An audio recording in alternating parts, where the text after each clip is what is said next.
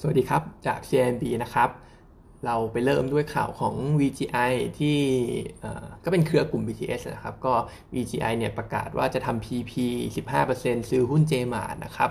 ก็เป็นจำนวนหุ้นเนี่ยประมาณ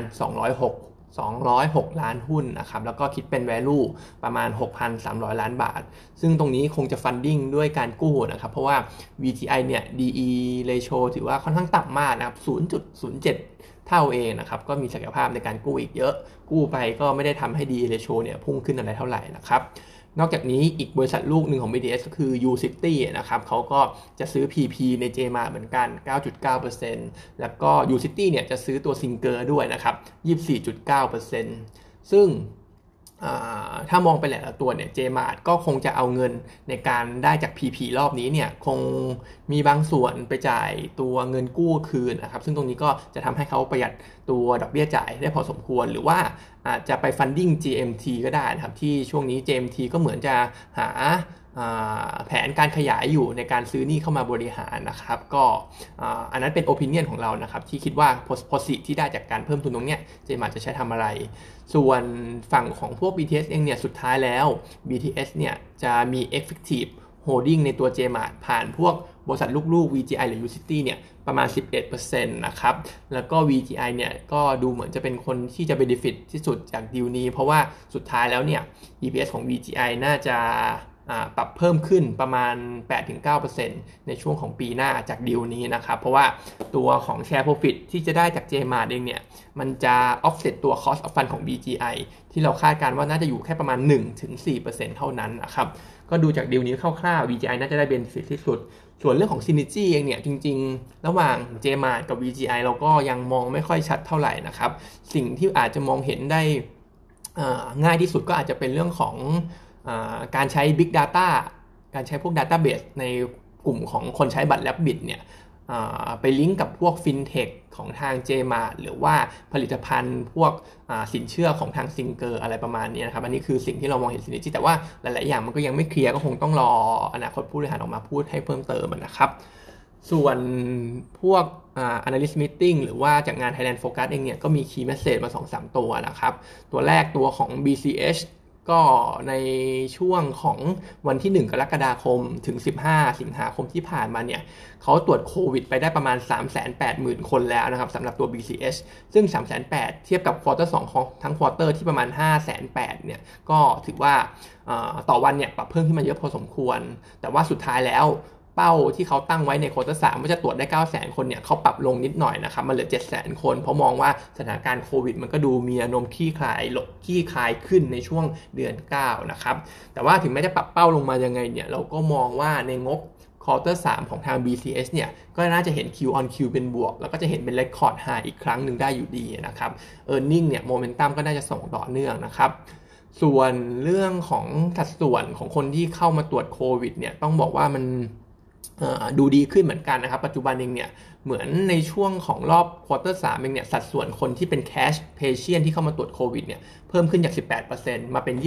22%แล้วก็สัดส่วนคนที่ใช้เบิกจ่ายสปสชเนี่ยลดลงจากประมาณ 80%มาเหลือ 61%เองนะครับ เพราะฉะนั้นตรงนี้มันพอจะ imply ได้ว่าก่อนหน้านี้ที่ทางสปสชเขา cut การเบิกจ่ายค่าตรวจโควิดเนี่ย impact ที่จะเข้ามากับทาง BCH เนี่ยก็อาจจะน้อยลงก็ได้เพราะว่า cash patient เนี่ยมันเพิ่มขึ้นนะครับ ส่วนการเปิดโรงพยาบาลที่เวียงจันทน์ที่ลาวเนี่ยเปิดเพิ่งเปิดไปวันที่ 19 สิงหาคมนะครับ ซึ่งตรงเนี้ย feedback เหมือนจะค่อนข้างดีนะครับ มี OPD เฉลี่ยต่อวันเนี่ยประมาณ 200 คนต่อวันนะครับ ซึ่งก็เป็นตัวเลขที่ถือว่าค่อนข้างน่าประทับใจ ตรงนี้ทางหมอเฉลิมเองเขาก็คาดว่าตัวโรงพยาบาลที่เวียนเทียนเนี่ยอาจจะเบรกอีเวนต์เร็วคาดกันได้นะครับ เพราะฉะนั้นเองเนี่ยราคาหุ้น BCS ก็เหมือน underperform ในช่วงอาทิตย์2อาทิตย์ที่ผ่านมานะครับราคาลงมาเยอะก็ถือเป็นโอกาสที่ดีในการซื้อ เพราะว่าเราเองเนี่ย target price 28 บาท รวมไปถึง consensus target ก็อยู่ 28 30 บาทนะครับ upside ถือว่ามีพอสมควรเลยก็เป็นโอกาสเข้าซื้อมากกว่าสำหรับตัวนี้นะครับ target 28 บาทสำหรับเรานะครับส่วนตัว HANA นะครับก็มีอัปเดตจาก Thailand Focus นิดนึงก็คือ 3Q เองเนี่ยเขาก็มี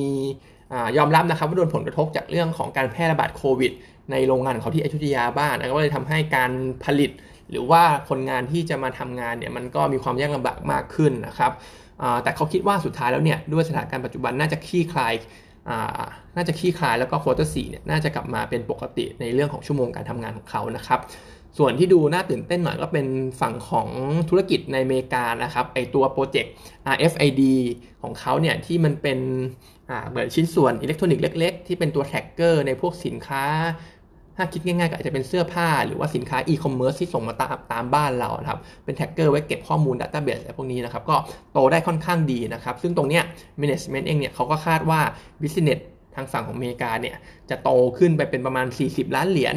เป็นรายได้ 40 ล้านเหรียญนะครับ จากปัจจุบันในปีนี้ที่ forecast ว่าประมาณ 24 ล้านเหรียญ ซึ่งก็คิดเป็นอัตราการเติบโตก็ถือว่าค่อนข้างสูง 30-40% CAGR เลยภายใน 2 ปีนะครับ เพราะฉะนั้นเองเนี่ยตัว ฮาน่าเองเนี่ยเราก็ยังแนะนำเป็นซื้ออยู่เหมือนเดิมนะครับ ราคาก็ยังปรับตัวอยู่ในแนวแนวล่างๆอยู่ แนะนำเป็นซื้อ target price เนี่ย 85 บาท ซึ่งจริงๆเนี่ยมีอีกหนึ่ง growth driver ที่เขาพูดถึงนะครับ ก็ตัวของ silicon carbide ที่เขาย่อว่า SiC นะครับ ตัวนี้มันก็เหมือนเป็น semiconductor ตัวเล็กๆ ที่เอาไปใช้ในพวกอุปกรณ์ไฟฟ้าทั้งหลาย ซึ่งอนาคตเนี่ยน่าจะไปใช้เยอะในพวก EV EV car นะครับพวก data center ตอนนี้เขาก็เหมือนอยู่ในช่วงของการ develop ออกแบบสินค้าร่วมกับลูกค้าอยู่อนาคตเนี่ยตัวเนี้ยน่าจะน่าจะโตได้ตามพวกอุตสาหกรรม EV หรือ Data Center ที่จะโตได้เยอะอยู่แล้วนะครับ ส่วน InTouch นิดนึงนะครับ ก็ InTouch เนี่ยสรุปแล้วกราฟเขาถือตัว InTouch อยู่ประมาณ 42.25%ซึ่งสเตตตรงเนี้ยน่าจะทำให้น่าจะทำให้กราฟเนี่ยสามารถ แต่งตั้งบอร์ดเข้ามานั่งในบอร์ดได้ 4 คนจากทั้งหมด 10 คนของ InTouch นะครับ เพราะฉะนั้นเองเนี่ยก็อาจจะเห็นกลยุทธ์ใหม่ๆ การกำหนดทิศทางของบริษัทใหม่ๆ ขึ้นมาได้ เพราะ 4 คนเนี่ยก็ถือว่ามีนัยยะพอสมควรนะครับ แต่ว่าปัจจุบันเองเนี่ยก็คงต้องรอแต่งตั้งก่อน ซึ่งต้องรอมติผู้ถือหุ้นด้วย ก็อาจจะมีการประชุมในช่วงของเดือนหน้านะครับ ปัจจุบันยังไม่ได้มี strategy อะไรใหม่ที่เขาไกด์ออกมานะครับ ส่วนเรื่องไทยคมเองเนี่ยที่เขา cancel เรื่องการประมูลไปเขาก็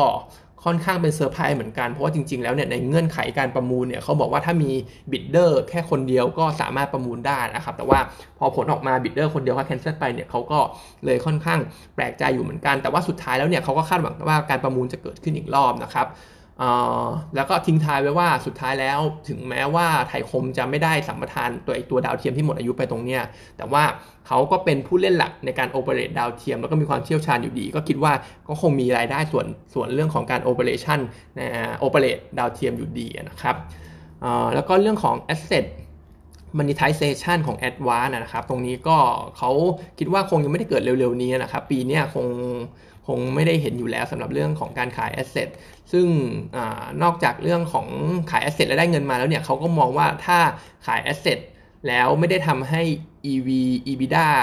ของตัว a d v a n c e เนี่ยสูงขึ้น หรือว่าธุรกิจเนี่ยสูงขึ้นเนี่ยก็ดูเหมือนจะไม่ได้ benefit อะไรเท่าไหร่นะครับเขาก็หวังว่าถ้าขาย asset ออกไปเนี่ยตลาดก็น่าจะให้ EV EBITDA กับมูลค่าส่วนเนี่ยเพิ่มขึ้นด้วยนะครับ INTUCH เนี่ยเราก็แนะนำเป็นขายมาตลอดนะครับ เพราะว่าเหมือน ตอนนี้มันก็ trade เป็นพรีเมียมต่อ NAV แล้วนะครับ ก็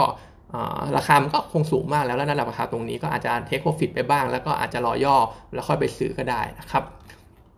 ส่วนสุดท้ายเป็น d t แทสั้นๆนะครับ d t แทเองเนี่ยก็เทเลนอร์ CEO เนี่ยเขา confirm ว่าเทเลนอร์เนี่ยก็ยัง commit ที่จะลงทุนในไทยอยู่นะครับเขามองว่าตลาดเอเชียเนี่ยยังเติบโตได้ไทยนี่ก็ไม่ได้เหมือนพม่าด้วยนะครับ